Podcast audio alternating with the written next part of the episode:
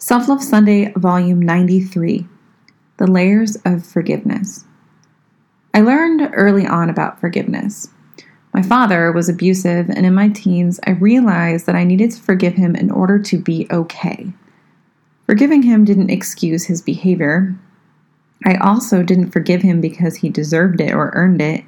I knew that having hate in my heart would only hurt me, and so I forgave. In 2018, I found out some things about my mother's mental health that could have put me in the ground had I not handled it the way I did.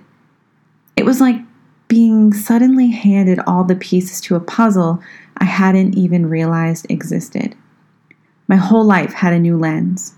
I was so hurt, so angry, I felt robbed of the life I should have had, cheated out of the relationships that could be so much stronger.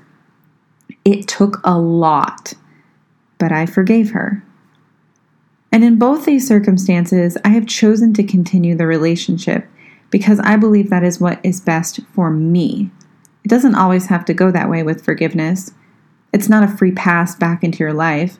It's a free pass for you to better live yourself without carrying that around. I am learning now so much about forgiveness, and having had the experience with my parents, I thought I had it covered. I didn't.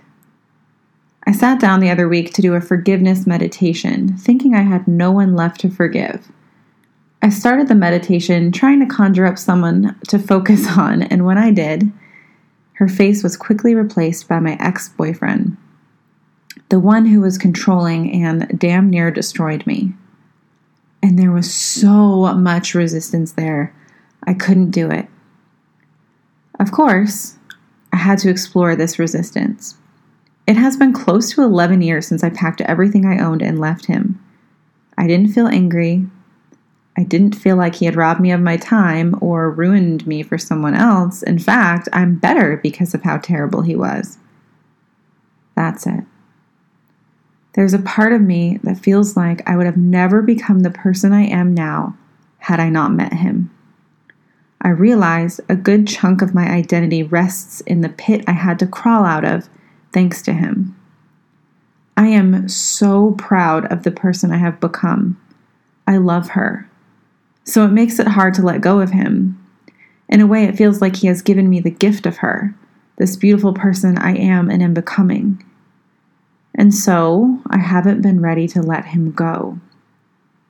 I will need to remove the old parts of him that have become tangled with the new parts of me. She doesn't exist because of him. She existed all along. I just had to find her.